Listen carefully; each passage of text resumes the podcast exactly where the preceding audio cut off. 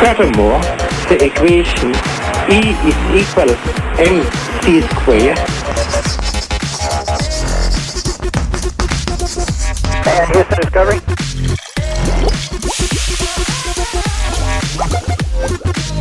I'm gonna make him an offer again.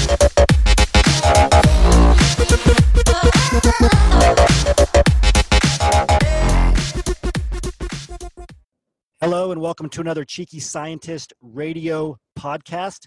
I am Isaiah Henkel with Cheeky Scientist. We have a great show for you today. This is the radio show for PhDs who want to get hired into their first or next job in industry and who want to thrive in business. Thank you for joining us. Here we go. Welcome to another Cheeky Scientist radio show. I am Isaiah Henkel. It's great to have all of you on. We have a very, very special show lined up. We are bringing on uh, Cara Santa Maria, who is the founder of Talk Nerdy.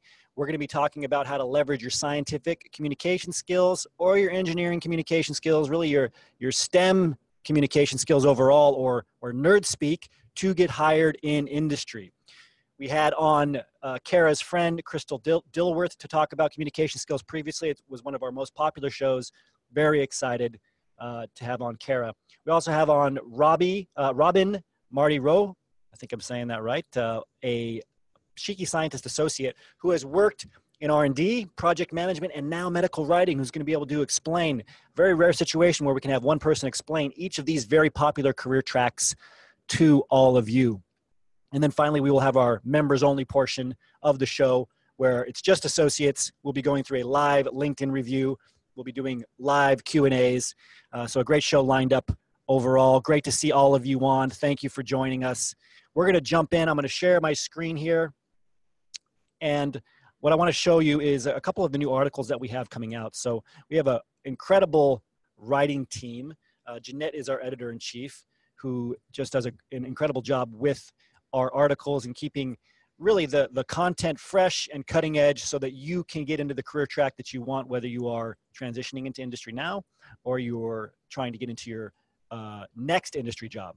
So we, we have here the top trending article this week. Today is foolproof networking, uh, foolproof networking guide for PhDs who have no idea where to start or how to start. It's a great article. If you know that networking is important and all you've heard is go network, it's important, but you haven't been given any steps or what to do, check out that article. This new article just came out too. My PhD is not a liability. How I got hired into a management level position and how you can too if you've heard that leaving your PhD off of your resume is the right thing to do because employers see a PhD and it means you're not qualified because all the job postings just say a master's, you're qualified. You're more qualified. More PhDs are hired into STEM jobs than those with their masters. And in fact, the ratio is about two to one. And that's according to a recent Mass Bio report. So make sure you check out this article. Don't hide your PhD. Uh, and make sure you check out our best of transition articles all of the best articles about industry, whether it's resumes, networking, types of industry jobs, job openings, are in this curated article. Uh, so check it out. Everything you need in terms of your job search, if you're a PhD, is here. Uh, just go to cheekyscientist.com slash blog, and you can check out those articles. If you are a, a public guest and you've never been to one of our webinars, or if you've been to our webinar, you didn't join the association yet, and you want to see what's new in terms of getting your resume uh, done correctly to get hired in industry, we have all of the current trends for your resume, what you need to do, the most up to date information on a free webinar next week 12 resume secrets from top recruiters and hiring managers for PhDs only. This is a live webinar. The URL, if you're listening to us by audio only, is cheekyscientist.com slash PhD dash industry dash resume. Go there, sign up. The webinar is live next Thursday uh, at 1 p.m. and 9 p.m. Eastern Standard Time. So that is Thursday, April 18th. April 18th at 1 and 9 p.m. You can go sign up there. So what we're going to do now is we're going to we're going to jump into the show me the data section. Let me adjust my screen here. I'm going to bring on Jeanette, and Jeanette's going to take us through this section. Hi, Jeanette. Hello. How are you? Good. How are you, Isaiah? Good. Good to see you on. Thank you for for being here. Yeah. And thanks for preparing the show me the data section. I'm going to pull it up here. So please say hello to Jeanette if you can see and hear her okay. Say hello to Jeanette in the in the chat box. If you haven't changed your drop down menu to all panelists and attendees, please do so now. Great to have all of you on. Okay, so I'm going to share the show me the data page here. And now I just need all of you one more time to say yes in the chat box if you can see my screen. I'm going to resize this. See if we, oh, it's just big. Okay, let me do this. I guess I got carried away with wanting the, the data to No. be visible. no, it's okay. I think I can. I think I can get it. Yeah. Um, let's try this. So what we're looking at here, it looks like everybody can see, is trends in the academic labor force, and we recently shared this online. Great figure that uh, Jeanette dug up for us. Uh, the website that you can find it on, it was published on Bloomberg as well, um, but you can look at aaup.org slash issues slash contingency slash background dash facts. And, and that's for people that are listening to us on the, on the podcast or audio only. So what we're looking at here i'll just describe what the figure looks like again for our audio listeners um, and then jeanette can walk us through the conclusions so we have five different colored bar graphs from uh, top to bottom in terms of how they're listed on the figure it's full-time tenured faculty full-time tenure track faculty full-time non-tenure track faculty part-time faculty graduate student employees and on the y-axis, we have percent of the labor force. The highest it goes up to is 45%. Um, and then we have uh, four kind of groups on the x-axis, 1975, 1995, 2015. So what are some of the, the trends that we see here, Jeanette? Yeah, so it's not surprising. It's something that we on at Cheeky Scientists talk about all the time that we are seeing this decrease, a huge decrease in the amount of tenured faculty at universities, as well as a decrease in the amount of tenure track um, employees at the university.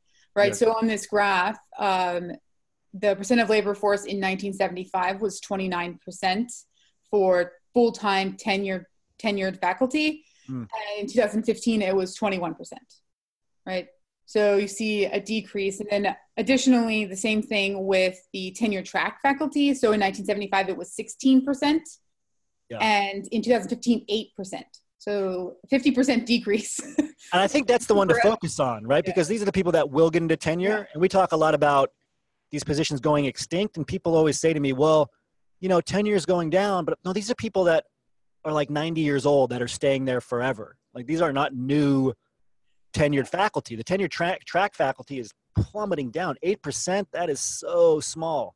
So Mhm. please continue. I just wanted to point that out. No, no, you're right. That's the most shocking, especially for like if you're a postdoc, right, and you're trying to get into this tenure track position, it, it's really unlikely to happen, right? You're seeing this huge drop in the amount of positions that are open. Um, and then we see the opposite trend as well, where um, because we have a decrease in the tenured and tenure track, we see an uh, increase in the number of uh, full-time non-tenure track positions, where that increased from 24 to 40 percent Yes. uh, people are employed in these non-tenure track positions. And we're also seeing this increase in um, part-time. Um, oh sorry i was wrong there. I used the wrong data. The full-time non-tenure track is the yellow which went from 10 to 17 percent. Right. and the really interesting one is this part-time faculty is increasing right? These adjunct positions where you're not you don't have a full-time position it's unstable and that is what's increasing so dramatically where in 1975 was just 24% and now it's 40% of the workforce the labor force here is part-time faculty Did they count adjunct as part time, even if they Yeah. were working full time hours? um, oh i don't know if that i didn't see that like nuance but they did mention that that was adjunct was included in this part-time Yeah. So I mean, the that's the biggest jump. I mean, forty percent. So the next closest thing is is uh, half of that. So Yeah. part time, and and it depends on how you classify. Like a lot of people who work under adjunct, etc., can be considered full time. Contract positions sometimes they're considered full time. Uh, the point here is that the tenure track path is going extinct fast. And so what's left are these positions that even if they're full time, the pay is a lot less. Uh, there's a lot more part time positions where you're just working part time. The pay is horrid. There's a there's a lot of articles and and and books coming out about this. At first, I think there was a lot of tension on postdocs piling up, and now people are like, it's not just postdocs; it's like these professorship positions that are really not professorship. They're like, I would say, fake professorship positions. And I just want to draw a, a comparison to a lot of data we've been showing about how a postdoc damages your career. That data, the there was a specific study comparing people who did not do a postdoc to those who did in industry, nonprofit, government, but also in academia, non-tenure track positions. And what it showed is, is that if that you do a postdoc, the longer you do a postdoc, the more it damages your career. You'll actually never catch up to the salary or the career trajectory of someone, even in academia, that's on a non-tenure track position. So if you are like, well, I'll be a full-time tenure track faculty, and you're thinking, oh, a postdoc will help me do that, it won't. The postdoc is damaging it, and then getting into these, you know, fake professorship positions um, aren't leading anywhere. So that's what we're trying trying to show here. So any any last conclusions here, Jeanette? Yeah, the last thing I'll mention too is so this is data, the data from 2015, right? So it's a little couple of years old, but I wanted to bring this up because this Bloomberg article that came out is recent. It's from just a couple mm. weeks ago. And it's interesting because they talk about American employers being hung up on hiring PhDs, but as someone who knows the value that PhDs bring, right, all it's showing is that mm. employers really want to hire PhDs. It's it's happening, it's increasing, right? There's data in here about the percentage of different types of areas where PhDs are listed in the job description, right, yes. where they weren't before. Um, so that's why I brought up that data as well, because it's interesting to me that we're seeing people talking about how much industry is hiring PhDs, right? People are noticing. Yeah, and and and so when you look at this, it, it might be discouraging at first because all you have learned about is this professorship track and what's happening. It doesn't mean you're not valuable. You're just not valuable in that context in academia right? But you're extreme more valuable than ever before in industry, in other types of jobs that didn't exist 10, 20 years ago. And yeah. so the question becomes, how do you get into those jobs? Mm. And we always say, look, it's not that your PhD is not valuable, it's just that you are invisible to employers. How do you increase your visibility? By communicating effectively. That could be anything from making sure that you have your recruiter button turned on on LinkedIn, which is a separate topic, to actually what you write in your LinkedIn profile, how you speak to people on a phone screen, how you speak during a networking event, which is the, the main topic, topic for today. Leveraging your scientific communication skills, you know, the, the ability for you to speak, you know, nerd speak, as we've been calling it here, um, and and translate that nerd speak into normal person speak and, and make it really effective right? Because if you're talking to a hiring manager recruiter very likely they don't have a phd um, so this next figure it, uh, the title is how has science communication research developed results from a citation analysis? Uh, this is blogs.nottingham.ac.uk slash making science public slash 2018 I'm not going to read this whole thing, but it's yeah, a long link. we'll put the link in the show note show notes. But it is a it's a great place to go. Uh, Nottingham.ac.uk uh, for for data like this, and we're looking at a figure where on the the y-axis it's the percentage of citations from specific uh, from a specific community, and then on the x-axis is year from 1996 to 2014. And it's one of these charts. I don't know what this type of chart is called, Jeanette. I have no idea. I forget. I've seen a lot of. I see more and more of these, but it has a lot of. It has a lot of different lines, but every line's filled in, and like the volume shows the amount. Uh, the different community types that, that they're showing on the figure are science debates and the role of journalism, um, from PUS to PEST, dissemination of science via media, scientists as communicators, sociology of science, media effects on the broader public, applied science communication. So all of these uh, scientific communication communities or, or subtopics really and which ones are growing over time. Is that correct? Correct. Yeah the authors um, looked at how they could group all of the science communication citations that they found. There was more than a thousand they looked at. And this these were the groups that they ended up you know bunching them into um, because they were correlated. Mm. um, and the the idea of this figure, right, is to look at what areas were increasing and what areas were decreasing. And that's why they've got this like percentage over time. How is the percentage of these different areas of science communication changing over time? Right. And so we can see that at the top of the graph, the largest increases that you're seeing in the amount are science debates and the role of journalism. And then this from PUS to PEST means um, the public understanding of science and public engagement in science and technology. Right. So these are the two biggest ones that have increased, as well as the dissemination of science via media. Right. So these three areas have come to sort of dominate what all of the the citations and to me that means science like it's how are scientists communicating their science and these new ways of doing it right mm. via media right we see via podcasting via like all these new ways that it's that people are interacting with so with science communication um, and that there's a big push to get the public more engaged and more understanding of science so. yeah so what i mean what does this mean for you it means that your ability to speak uh, scientifically uh, you know, in terms of your STEM communication skills is very, very valuable. And it's crossing over more into, you know, pop culture, pop yeah. culture jobs, etc.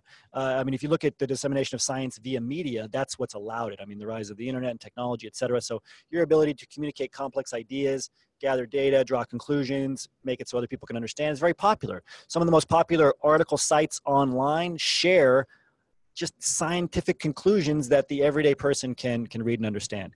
So you being able to speak at a high level and then translate that to your audience, it's one of the most crucial parts of of what we're talking about here, but also one of the most crucial parts of getting a job in industry. The one thing I didn't know here, Jeanette, was what is a PUS to PEST? Yeah, so it's um, PUS is public understanding of science, mm. and then PEST is public engagement with science and technology. Excellent. So try so bridging that that gap. Yes, it's talk, just talking about that, right? So citations that are that discuss those topics. Yeah. And so the yeah. second figure, the communities are the same, right? Mm-hmm. And on the y-axis, we have the number of citations again from the specific community. On the on the x-axis, again, 1996 2014. But we're just looking at a simple line line graphs here uh, that show what you just talked about. Which one's the actual the, the, the has grown the most, right? With a raw number yes. Uh, for the citations. And so the top again is science debates and the role of journalism. Yeah, exactly. So this is just, I think, a little bit clear. It's nice to see all of them in the, the percentages, but then this goes to show you the number of citations and how dramatically this like wow. role of journalism, science debates, and how important this is becoming.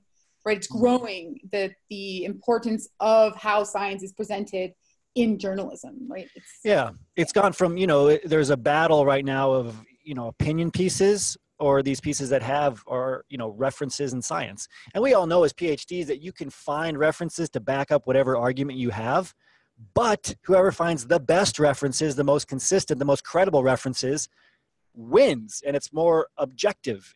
So it's i think it's a very good thing. And it's going to become more and more important as you know validating news or validating mm-hmm. facts uh, increases. So that just means that you are going to be more valuable because you're going to be able to dig in and decide objectively on what's right and what's not.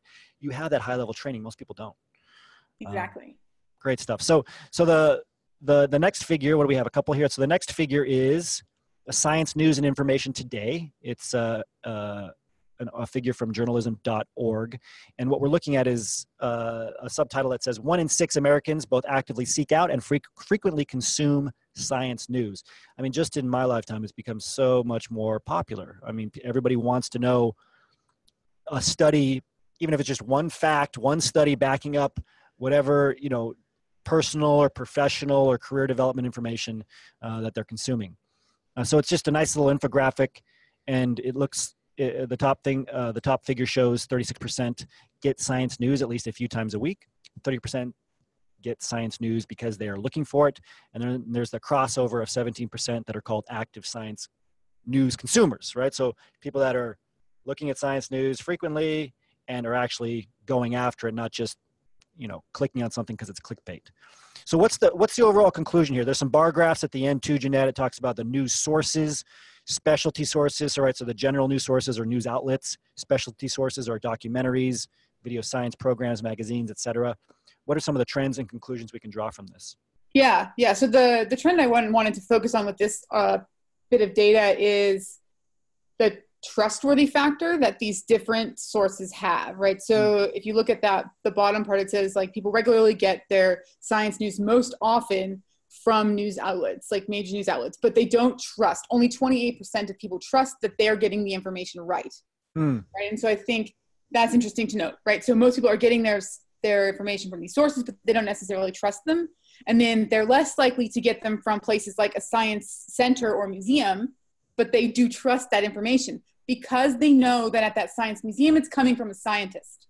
Mm. Right. So, and they're not exactly sure if in the news they're getting their information from a scientist, right? Or from an engineer, from somebody who knows what they're talking about.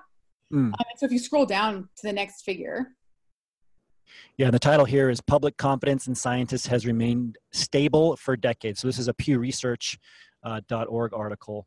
Yeah. Um, and what we're looking at here uh, in terms of the specific figure is confidence in the leaders of the scientific community uh, since the 1970s.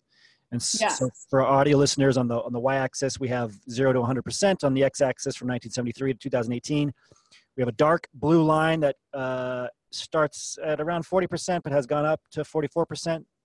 That's that's the scientific community uh, line, and then a light blue line that started at about 60% has gone down to 37% that says medicine. So what, what's the conclusion here, Jeanette? Yeah, so this to me, they say that the trust that the public has had in science has not changed, Hmm. right? So the public has always had a consistent and relatively high um, amount of trust in scientists, right? And so for me, this data combined with the data that, with the, the fact that um, people are not trusting the media sources, Hmm. that is where PhDs can come in and bridge this gap, right? Because you're a scientist, you have this background that people trust. Hmm. Um, and so if you want to go into science communication, you bring this authority with you that others don't have. Yeah, and this is why I'm excited to have uh, Cara on because we we heard this from Crystal Dilworth previously that your credibility is a huge lever, and most PhDs don't use that, right? And and so if you you can lean on your credibility more than others might be able to, and this is data to back that up. So what you say, how you communicate, will be taken more seriously, and in industry, this is a uh, has a large impact. But most phds don't leverage it. They don't leverage it during their interviews process. They don't make comparisons to other job candidates who might not have a phd only a master's etc if you do that in the right way you'll be seen as the more valuable candidate um, which is what we're going to talk about here. Uh, so just real quickly i want to wrap up here. I want to bring on cara. Uh, this figure showing the percentage of adults who say they have a great deal of confidence in people running each of these institutions. Military scientific community medicine education press it's all in that order. And it's the military is increased dramatically over time. Scientific uh, community has again stayed very stable gone up a little bit. Medicine education press has gone down a little bit that about sum it Yeah, up this is just, I think, to show you how like 44% might not seem like that high, but it's actually the second highest on this At list, all. right? So it is one of the most trusted sources by the public. I think that's what this this graph shows you. Like it's all relative, right? and I, and I bet I, I guarantee most of you haven't thought of this. You probably thought like, okay, we do more rigorous work, etc. But in the general public, you're seeing as highly credible. Mhm. And this is something that we experience all the time. We have employers come to us, and they're almost they're almost intimidated by the credibility of PhDs and the intelligence, etc. So if you're able to uh, change their perception and take you know cherry pick the good parts and remove the bad parts through what you say uh, that's going to help you again get hired get promoted etc so what do i mean by that is you know le- leaning into the credibility part but not making it seem intimidating. And that how is that done? It's through your communication skills so great stuff here jeanette thank you very much Yeah, Um, thank you. I really appreciate you being on please thank jeanette for being with us great to have her on as always she does an excellent job uh, finding the, the relevant data for each show and stuff that's exciting to, to go through uh, so what I'm going to do here is I'm going to introduce our special guest. Very excited to bring uh, Cara Santa Maria on. You should all be able to see my screen here. Cara is a Los Angeles area Emmy and Knight Foundation award-winning journalist, science communication, uh, science communicator, television personality, author, and podcaster. Uh, she is a correspondent on the National Geographic's flagship television series Explorer. She is the creator and host of a weekly science uh, podcast called Talk Nerdy with Cara Santa Maria, uh, co host of the popular Skeptic's Guide to the Universe podcast, and host the new podcast, Fixed That for You. She co authored the Skeptic's Guide to the Universe book with her, co- uh, with her podcast co hosts and is a national uh, spokesperson for National Geographic's Almanac 2019. She is a founding member of the Nerd Brigade, what a great name, and co founded the annual Science Communication Retreat, hashtag SciComm Camp. Uh, she has uh, previously been a correspondent uh, on Netflix's Bill Nye Saves the World, Tech No, and Al Juri, uh, Jazeera, uh, America, and Real Future on Fusion. She earned her, B, uh, earned her BS in psychology from the University of North Texas, followed by an MS in neurobiology, and is currently working towards a PhD in clinical psychology with a concentration in social, social justice and diversity um, from Fielding Graduate University. I wanted to show her podcast here too. I already had it pulled up there. Uh, so you can go to www.cara, C-A-R-A, uh, santamaria.com slash podcast. And a lot of great guests really like the style of her website. Um, I'm going to bring on Cara now. Let's see if I can get her to start her video. And I think we have her on. Hi, Cara. How are you? Hi, how are you? Wow, your microphone kills my microphone. That's great. I think it's the first guest that's had a mic on. Thanks for joining. Podcasters colliding, right? Yeah, I was gonna say you have like 15 podcasts. I was gonna gonna ch- check out your your technical setup. So, thank you for joining us. I really appreciate having you on, and appreciate everything you're doing for for science communication in general. Thanks for having me. Yeah, I'm looking forward to our chat. Excellent. So my, my first question is, you know, is always why? Why did you get into science communication? And, you know, what does science communication mean to you? How do you define it? What, what is it? Yeah, I mean, I think that for me, it happened a little bit more organically. I was working on my, actually, I was working on a PhD like over a decade ago. I did my undergrad, I did my master's. I started in psychology, switched over to neuroscience for my master's, and um, was actually working on a PhD that combined those two fields. So it was clinical neuropsychology, but I was doing a lot Mm. of experimental work in the lab as well, basic animal research. And, um, I was like not happy. I had left Texas where I was born and raised. I moved to New York. It was very Yes. dark. It was very cold. I did not have a good therapist. And um, I, I wasn't in the program I think that was right for me at the time. So Mm. I ended up moving to Los Angeles. I was um, in a relationship with somebody in Los Angeles. It seemed like a good move. The plan was always reestablish residency um, and then start looking for new academic programs. And Mm. somehow in that mix, I started to do more communication of science work. And at first, it was sort of a hobby. I was um, like a frequent kind of special guest on television shows and things like that, radio shows. Mm. And eventually, um, the tables kind of turned, and I started to host my own series and be a correspondent on different things. I never went into science communication as a career. I didn't know it was a career at the time when Yeah. I started. Um, I remember going to Science Online, which was an early conference for science communicators. Um, a lot of bloggers, a lot of early um, like YouTubers, things like that, and um, it like really opened my eyes because I realized that I wasn't the only person who did what I was doing for a living. Um, I really wasn't part of the community, and I didn't know the community existed. Mm. And since then, of course, I've I've become really dialed into the community. It's a big part of my life. Most of my friends are science communicators. I heard you mention Crystal Dilworth before, which is so funny because she's like my best friend in the whole world. so, um, yeah, we we spend a lot of time together. Obviously, we're um, we have a great crew out here in Los Angeles. Mm. Um, and yeah, it was definitely a twisty road for me. It was never on paper. I never had a to do list that led up to it.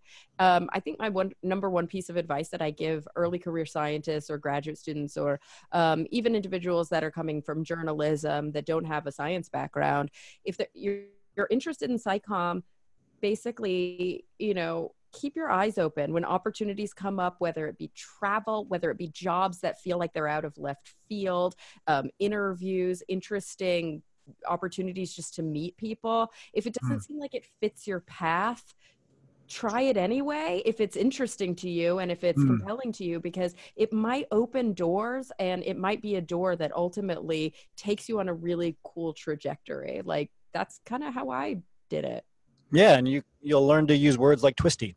So twisty yeah so very so- scientific So SciComm, science communication, you know, for our audience, for me, when we hear that, we think more formal, like medical writers or whatever. Mm, so maybe okay. can you unpack what science communication, like the full umbrella of what it is and what you actually do on a day-to-day basis. Besides Yes. podcasting?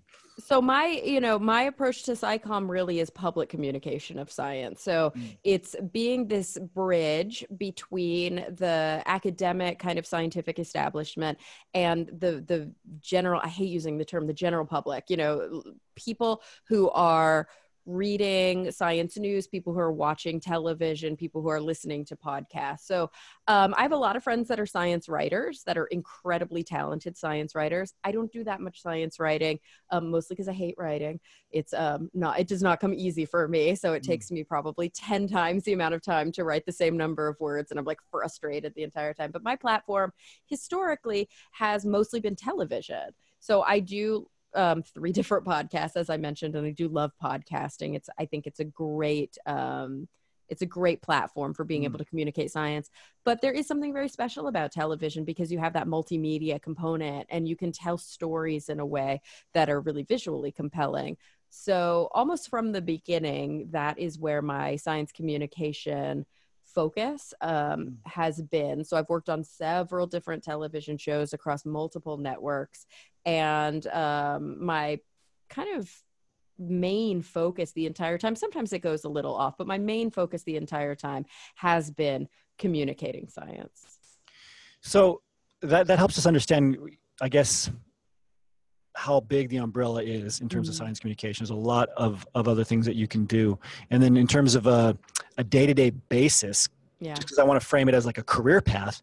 How do you actually make money off this? I think any of us can start a blog, a podcast, etc. Like, what did your path look like? It sounds like you really got into science and you're on the track, and you're like, "This is not right for me." You found your passion. You started dabbling. You started to exchange value in a way where you could. Uh, this this was a career, and then you've gone deeper back into science. You you know your your degrees. You're getting your, your PhD now. So I really want to I want to hear that trajectory, but I want to start at the point where you made that transition to something I just like to do to getting paid for it. Yeah, and it doesn't happen overnight. Um, and I think that's something that's important for people to realize. Like, I do highly recommend if you're going to start science communication and you really do have an interest in making this your um, principal moneymaker, that you have uh, something happening in parallel, that you have either a backup plan or that you're actively working on your degree right now, or that you have a day job, um, because it is very, very difficult to immediately start making money doing this. I mean, part of it is just the name of the game when you're a freelancer, right? That we we hear terms like net 30, net 60, net 90. What that really means is that when you send that invoice to whoever has hired you for something, they have 30, 60 or 90 days to pay you back. So Yes. I mean, think about a two week window in your job right now, or maybe a month window. Um, it, it can be really difficult. So, oftentimes, as a freelancer, you're juggling a lot of open invoices, and sometimes you're chasing, which is kind of frustrating.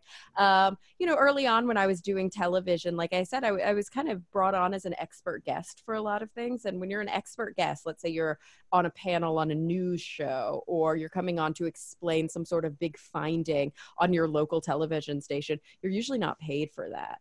Mm. Um, usually it's not until you're actually doing kind of hosting work that you start to get paid in television. So I wasn't making money when I first started doing um, on air work. Same Right. thing with podcasts. You know, a lot of people will start a podcast, and until you actually have decent listenership, you're probably not going to be able to monetize your podcast. Now I'm in a place where my podcasts are monetized. You know, I sell ads in every podcast episode. I have a Patreon for Talk Nerdy. Um, for Talk Nerdy, it's my show. So I produce it. I finally pay an editor, but uh, from the beginning, I've made that show um, start to finish. So I sell ads. I have a Patreon account and I get an income from that. For Mm. the Skeptic's Guide to the Universe and fixed that for you, I was hired. So I Mm. am work for hire on those shows and I get a paycheck for actually doing my part in those shows.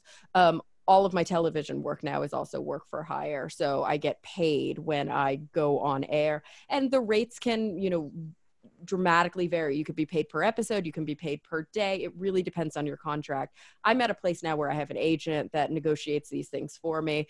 Um, but you know, all of those things take time. And remember, I've been doing this for a decade. Right. Um, I now am doing. Um, I'm I'm comfortable enough. I'm making enough money in the work that I'm doing that that's really where the tr- transition to going back to school came in. So I'm studying for a PhD in clinical psychology. Most of the people listening to the show, tell me if I'm wrong, are likely in the physical um, sciences or the uh, um, uh, uh, life sciences. So when you are doing basic science research, it's quite likely that you're working on a PhD, you're working in a laboratory of your principal investigator who pulled in grant money, and that's how you're getting paid. Hmm. So you're on their NIH grant Exactly. or something that worked out to get you paid. yes. When you're in an applied program like medicine, law, psychology, you pay for your degree. Yes. There, there's you might be able to apply for you know scholarships here and there, but your you know principal investigator is not funding you. So I waited. I waited until I could pay for a private PhD out of pocket. I just did Hmm. not want to have student loans. I had student loans on my master's degree, um, and I paid them off, and it was a good feeling. I don't like being in debt. So I worked really, really hard. I saved up enough money, and now it's a struggle because I'm still trying to work while I'm a full time PhD student. Um, but I'm able to pay for my degree out of pocket, and I know I'm not going in debt, getting more of an education. Mm. Yeah, and, and I think that's just important for those of you listening that if you go the freelance route in science communication, anywhere in that umbrella, there's going to be, I mean, part hustle and then, you know, part of where you're located and your network, of course, right? I mean, you're in LA, there's going to be more opportunities there in terms of media, especially television, et cetera. And New So- York and Vancouver, yeah, there's some hubs, Chicago, even um, some Yeah. places in Texas. Um, yeah, so so where do you live? That's important. Also, what do you want to do? Who do you want to reach? What kinds of um, stories do you want to tell? And what is the medium that we, you want to use them uh, that you want to use to be able to tell those stories? If you're a writer, you can do it from almost anywhere. But if you're the kind of writer who wants to do a lot of reporting and you need to be able to travel, you know, think about your lifestyle. Does that make sense for you? So there are a lot of things to think about. But the good news is now we're in um, a world, a community where science communication is a viable career option, where there are actually training opportunities for that. There, there are um, specialized degrees in science communication. They're rare, but they're starting to to come to fruition. Um, I myself, along with my um, uh, co-founders Jason Goldman and Sarah Curtis, we actually run something called SciComm Camp that you mentioned, which is it's like a sleepaway camp for adults. And we do it out here in Los Angeles. It's Oh, wow. usually in um, November. Let me look at the dates. I have it right here. Um, November 8th through 10th this year out here in Los Angeles. And it's really fun. It's like a grown up camp all weekend, but you're staying in kind of like a hotel style lodging. Um, good food, lots of SciComm friends, and workshops, keynotes, um, sort of unconference style events to, to get you really excited, to get you motivated, and also to teach you some skills if you want to really um, improve your science communication. So there's opportunities for sure. Yeah, that's great. And we just had Lisa put in that URL for those of you who want to read more about it, scicommcamp.com. So, you know, you've you've made it in one sense. You're at this place, like you said, you're more stable. You're able to go back to school. Uh, we talked a little bit about that transition to getting there and what that took. But I want to go back and talk, you know, more about the the struggle because we have a lot of people who are listening who are in, you know, what we call is the kind of that darkest hour moment. For sure. And so for you, when you were going to that, you alluded to it a little bit. You were in New York. You know, it was a big change. You Mhm. didn't have a therapist. So what what was your darkest hour when you you know that moment when you realized when the pain got bad enough that you realized you had to make a change? What what did that look like? What brought that on? The funny thing is, my darkest hour came, I think, after my darkest hour, because my real darkest hour was after I made the change, but wasn't sure if it was the right decision. Mm. So I had my darkest hour in New York first, which again, it was a transition from Texas to New York, which was tough for me. Um, it's funny because people always think I'm a New Yorker, like I've got a New York vibe, but the truth is, I like it when people are, I don't know, like friendly and like not in a hurry. yes. And I'm not saying New Yorkers aren't friendly. They're really friendly, but culturally, there is a vibe that there's too many people and you just don't have time for courtesy with every single person you meet. So that was a Mm. big shift for me coming from the South.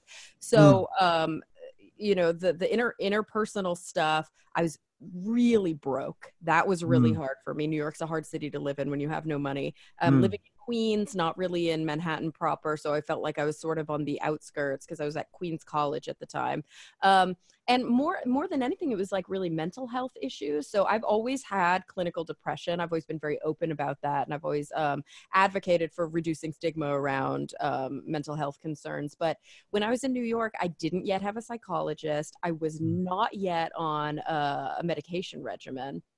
I was in a place where I was really feeling like, oh, I'm not sick, so I don't need to take meds. And if I need to take meds, that means I really can't handle myself. I think it's a common kind of self talk that a lot of us in um, academia have, where we're Mm. experiencing classic symptoms of mental illness, yet we feel like you know we have a lot of self efficacy we have a strong mm. internal locus of control so we can just kind of get through it. And it took many years before i realized that i needed a change. So you know at first it was hard. I decided let's go to la and see what happens. Like a Yeah. door opened and i walked through it and i was young i was 24 i was like we'll see what happens um, and then after a couple of years in LA, I was like, yeah, I don't know if I made the right decision. and it was tough. I had a couple great opportunities um, very quickly, and then all of a sudden they died down. I wasn't making good money. I was struggling a little bit. Um, I started to look back into going to school. But then I, you know, and it takes sometimes a while, I think, to create a good group of friends. And that Mm. social support is just so incredibly important. And so Mm. at first I was sort of friends with other people's friends. They weren't really my people. I didn't realize that there was such an incredible thriving academic community in, in Los Angeles. But once I became more dialed in with people from Caltech, with UCLA, USC, um, people from the Bay Foundation, people from all of these JPL, all these incredible organizations, SpaceX, things that are out here, it really started to come together for me. I found a good therapist. And at my you know darkest point i was like maybe i need to take medication and i started to see a psychiatrist i started taking an antidepressant which i still take to this day every day and um, you know i had this epiphany that a lot of people have when they're struggling with mental illness and then they finally do decide to seek all of their options and see what's right for them. A lot of people when they first start taking medication are like why did i wait so long? I could have felt like this years ago Mm. I could have experienced a new normal for me that is much more functional.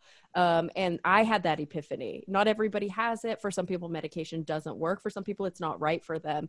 But um, I mean, the one thing that I would say to anybody who's watching this right now, who's struggling with depression, anxiety, feeling incredibly overwhelmed, and realizing that it's seeping into their um, academic life, their vocational life, their interpersonal life, their relationships, they're not sleeping. Um, see somebody you know see somebody and see what your options are. It doesn't mean you're weak. It doesn't mean that you failed. It means that you're a human being and you're a human being who has um who is doing superhuman things right now and you might need a little bit of help. So Mm. um that for me was a big change. I think Mm. getting my mental health in check establishing a, a, a functional work life balance that's when things really started to pick up because i was i don't know i was a, awake i was capable and i was able to balance things a little bit better than i had previously Mm. No, thank you for sharing that. I, I think it's uh, an important topic, and it's something that we have written a lot of articles about. People on our team uh, have written about Mhm. their experiences there too. For, for those of you who want to read more on it. Um, so, uh, Cara, my last question is: you know, you you're on all these different podcasts. Mhm. You are you excel at breaking down the science and being able to speak nerd and speak normal person. I want to put that in the framework of our audience here who's trying to get into industry. How can they do that effectively to get hired, to thrive in a career, even if it's not in SciComm? Like, what would you say? What, what's your what's your advice? Where do they start? It's funny because when I talk about doing good SciComm, I have kind of like a top five list. And the number one on that list is always know your audience. And I think we've mm-hmm. heard this a million times before, but I'm, we're going to say it a million more before it really sinks in, right? So, who are you sitting across from in the room? A big part of selling a television show, for example, mm. is not being a sophisticated science communicator, but it's being able to convince a network executive that you're likable, that they want to work with you and that you've got the goods and you're selling something super interesting. So, mm-hmm. a huge part, I think, of success in any industry is feeling confident, is being able to talk to the person who's sitting across from you in a way that is meaningful to them. So, mm. you might have to do some research on who they are, but even beyond that, let down your guard a little bit. I think the number one, I say the number one piece of advice, this is like my fifth number one piece of advice um, that I give to early career science communicators, but it translates to almost every other field, is that you know how when you're growing up and you're you're starting to establish a sense of self and a sense of identity, you really sometimes struggle to try and fit some sort of archetype. This happens a lot in academia. There's the archetype of the principal investigator, there's the archetype of the industry scientist. Mm. And you're like, how can I conform myself to be more like that person? And in doing so, you become so much less like yourself that you become fundamentally uninteresting. So there are things that make us unique. And it may come down to something like a, a, a lisp or um, a a kind of a tick. It may be a certain sort of mannerism that you have. It may be like a really interesting, geeky interest that you have. When you try to suppress those things that really make you you in order to be like what you think you're supposed to be, what ends up happening is that you become indistinguishable from other people. And when you really, I think, develop, and it takes time, the strong sense of self and the sense of self worth and self efficacy that's required to be confident and be successful, you start to lean into the things about you that are unique. And all of a sudden in the room, people are like, that person was interesting. That Mm. person, I don't. I don't know if I've ever met anybody quite like them. There's something about that person that I really want to get to know. So it's this interesting paradox where the things about ourselves that we're often the most afraid of, I think are the things that we really should be leaning the most into because they provide an kind of an anchor or uh, an inflection point that connects you to other people. Um, this is definitely the case in television. This is definitely the case in, in any sort of media, whether it's writing, whether it's speaking. When you have a flavor, when something's undeniably you, people are going to be much more drawn to it. And I really do think this is the case in an interview. It's the case in a boardroom. Um, it's the case in a classroom. You've got to have the thing that makes you you and not Mm. like everybody else.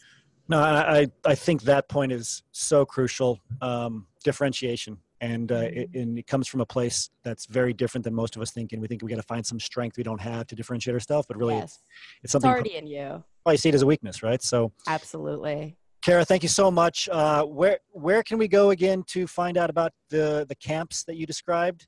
scicommcamp.com um, is the best place to go. And if you just go to carasantamaria.com, you'll see links in my bio to almost everything. It's right there under about to almost everything I do and have done. So you can click through some of that. Um, but definitely scicommcamp.com is where you'll learn all about the um, the science communication retreat that we host. So, you know, we'd love to have you guys. It's it's an awful lot of fun and I promise you you will learn a lot and you'll you'll leave um, very inspired. Excellent. Well, thank you so much, Cara, for being on. Please thank Cara in the chat box for her time today. Really, really appreciate you, your microphone, and everything. you're doing. So, Thank you. You. Take care. Please thank Cara again if you have not yet in the chat box. What a fantastic interview. Really grateful to, to have her on. Um, I feel like we could have talked all day. So thank you for your activity in the chat box too. Are you a PhD student or postdoc who wants to get an industry job? Are you tired of being paid one third or less of what you are worth in academia, but you don't know where to start? Maybe you've been uploading resumes over and over again, but you haven't heard anything back from an employer. Go to phdsgethired.com and get our free materials on how to get hired in industry. All you have to do is go to phdsgethired.com put in your name and email address, and we will send you our resume guide, our networking scripts, and our other free trainings to help you start your job search now. Again, just go to phdsgethired.com. We're going to move right along uh, to our next guest, Robyn, who many of you who are here uh, watching us in the members only portion know. Uh, Robyn is an associate. She earned her PhD from the University of Massachusetts Medical School in biomedical science. With a focus on immunology and virology. She started her industry career as a scientist too with Boston Scientific and currently works as a uh, principal medical writer. But in between, she also worked as a uh, project manager. So just a, a wealth of experience in terms of, again, three very popular career tracks, three of the most popular career tracks. So I'm really excited to have her on. Um, throughout her career, she has used her knowledge um, in in one field to learn and succeed in a new field. So we're going to talk about that, how to how to uh, use those transferable skills no matter uh, what how your career interest tra- changes. Uh, she has 14 plus years of preclinical research, leadership, and project management experience in multiple disciplines. She loves learning. She volunteers regularly. Has joined the board of the Association of Women in Science as the event director. Has helped establish Central Massachusetts, a Central Massachusetts chapter, um, and uh, she still works in professional development you can connect with her on LinkedIn on her LinkedIn page. It's linkedin.com slash in slash r Marty M A R T Y uh, Roy. Am I saying that right, Robyn? Roy. Roy. Roy. Roy. Yeah, nothing fancy. You pronounce the X. there we go. Uh, which is R O I X P H D. So, Robyn, thank you very much for being on. How are you? I'm doing well. I just got a big document off right before I came here, so it's the best feeling, right? yes. That's good. You're right in that dopamine storm in your brain. From, uh, yeah. All that anxiety, and now it's gone. That's great. Well, uh, so I wanted to start with you by by asking about all your different career types. Why all of the changes? Was it need on the company? Was it your interest? A little bit of both. So I think it started out because I think I joined Cheeky Scientist right around the time that my postdoc was just coming to an end, running out of funding. And so I wasn't terribly excited about doing bench work anymore. And I was at that stage where I didn't know what I wanted to do, but I felt all I could do was bench science. Mm. Um, and when I had been doing my PhD, I was working in a high containment laboratory, a BSL 3 facility, working with the plague. And through that, it kind of introduced me to sort of I want to say regulatory, but more compliance type thing. And I mean, I, I interfaced with the CDC and the USDA when they came, and I kind of liked that aspect of it. And it just so happened that the biosafety department at the university was in need of somebody to oversee the lab. So I was kind of hesitant to make that transition because it wasn't nobody goes into science like i want to do biosafety like that's what i want to do with my life. But i thought there were some really good opportunities there to learn and i didn't really know what i was going to do. Mm. so i took that time to kind of settle into that job and like advance pretty quickly because i had i had all the research skills i knew how to run a lab so it was kind of eye-opening that most of the people who are in biosafety haven't actually worked in a lab. So you know part of it is just kind of knowing what sort of skills you can bring to to advance whatever whatever situation you end up in but i took that time to kind of think about what i wanted to do next and i mm. stumbled into working in a medical device company but it was through networking so yes. it was sort of you know taking advantage of my network and the opportunities that came along and like trying to sort of see kind of place myself in that position and see where I could leverage whatever I was learning in that position to move on to where I thought I might want to be next. So, so what did that look like practically? No, that's great. So you said, you know, taking advantage of networking, et cetera. What did that mean? Did you follow up with people you met? Did you actually go to more events? What, what did it look like practically? So for me, I mean, I, I was going to a lot of events, but I, because of my location, so I'm in Worcester, Massachusetts, where I live, which is about 45 yeah. minute drive without traffic to Boston, which is where like, you know, the hub of life science is.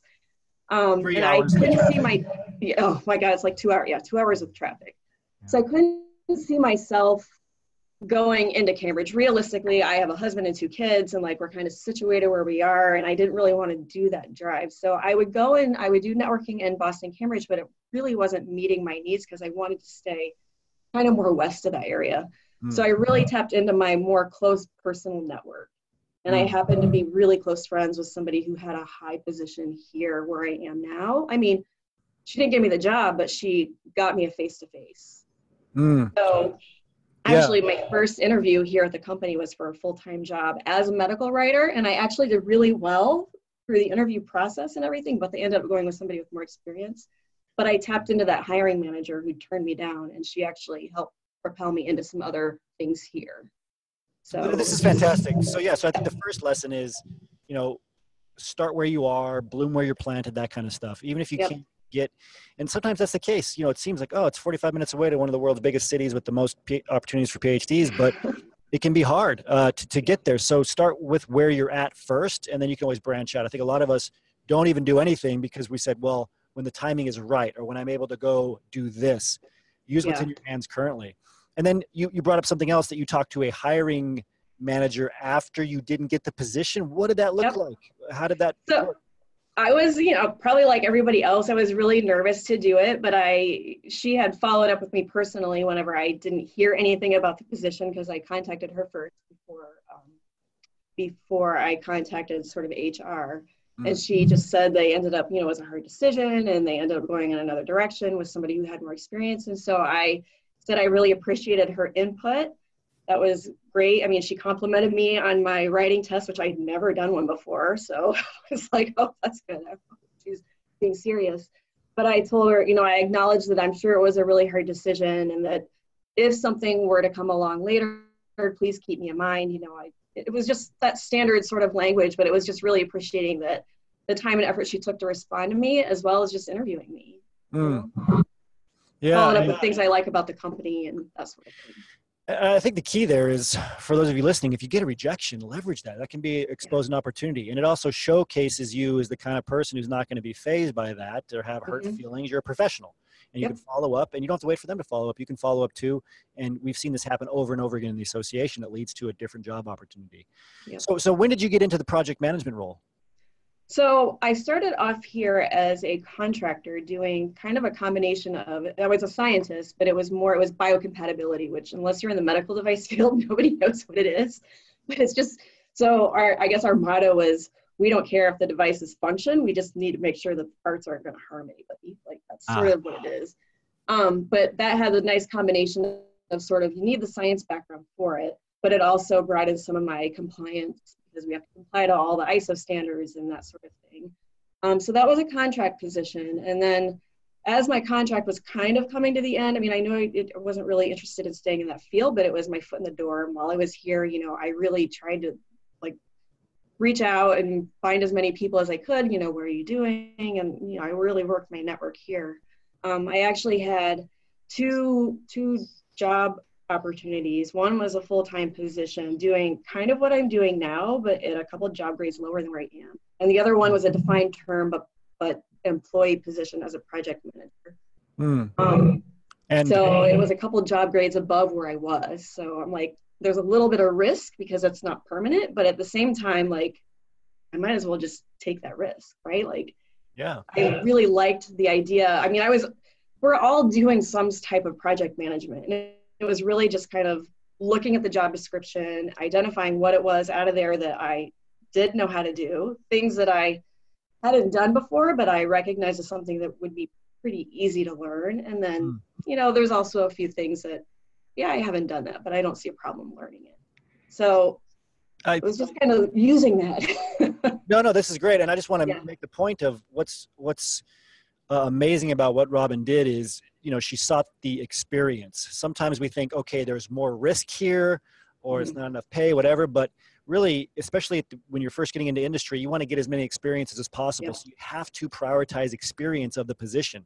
It can be very, very valuable, and not experience as in, oh, I have industry experience, but the transferable skills, the technical skills Mhm. that you're going to gain. And as a project manager, you know it's it's a great experience to have so what were some of those skills you gained as a project manager what was managing projects like how was it different in industry than it was in academia So, I mean, the biggest difference between industry and academia was that I actually had I worked in large groups of people. So I was not, you know, I'm not the decision maker as a project manager. It's more trying to get as much consensus as I can and getting people to kind of meet timelines and stuff.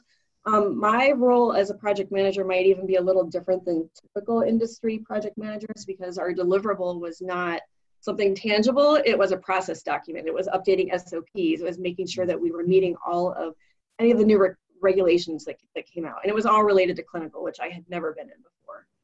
Um, so it was just, I think the deliverable was a little different than what I had anticipated it being because it's kind of a document. Um, but I didn't really find it much different from kind of things that I had managed before. I mean, I had only been in the position for a little less than a year too, so I was like just getting kind of running, and then I my position wasn't extended, so that was the risk I took. Yes. And then I kind of jumped ship, sort of. But um, I ended up. So the process documents that I'm updating are ones that I work to now, which helped me get the job where I am because we had a really kind of bad experience with an audit. so those documents had to be majorly revamped, and I was part of that process. So I hadn't I hadn't written the documents that I'm writing now, but I knew the process for it really well, and I know how to write. So So then you got into this medical writing role. Congratulations, Yeah, by the way. thanks. That's fairly recent. Uh, so, so what did that look like? So now you're not managing the documents so much and the deadlines. You're you're actually writing them. Right. So it's a little different. I mean, I will say when I first when I first applied for a medical writing position, I was interested in it, but I didn't really see myself doing it because I I mean, I I enjoy writing manuscripts and abstracts and like looking at data and stuff, but I didn't want that to be everything that I was doing all the time. So hmm. when I was applying for jobs, when my last job was ending, I knew I wanted to stay in the clinical arena. Like I really like this space. Um, so there were a number of positions that came open, and some of them were a little out of my reach, but I thought, why not go for it? They were a little more strategy based, and being new to clinical and being new to strategy, like it wasn't a great fit, and I really hadn't worked in sort of a divisional aspect. So now I'm working in like our urology and pelvic health sector. Before that, I had been in corporate, so I hadn't known our products as well as I probably needed to to, to develop strategy. So um, I talked to the a hiring manager for one of the strategy positions, and they said, you know, we have this medical writing position open. Um, would you be interested? And I thought, well, sure. I'm not going to say no, but I'm like, I really don't want to spend my whole time just writing manuscripts and stuff. Um, but when the job description came, it was writing. I mean, writing manuscripts and abstracts is just a minor portion. It's also being involved with submitting our PMAs, so our pre-market approval applications to the FDA, writing the clinical portions of that.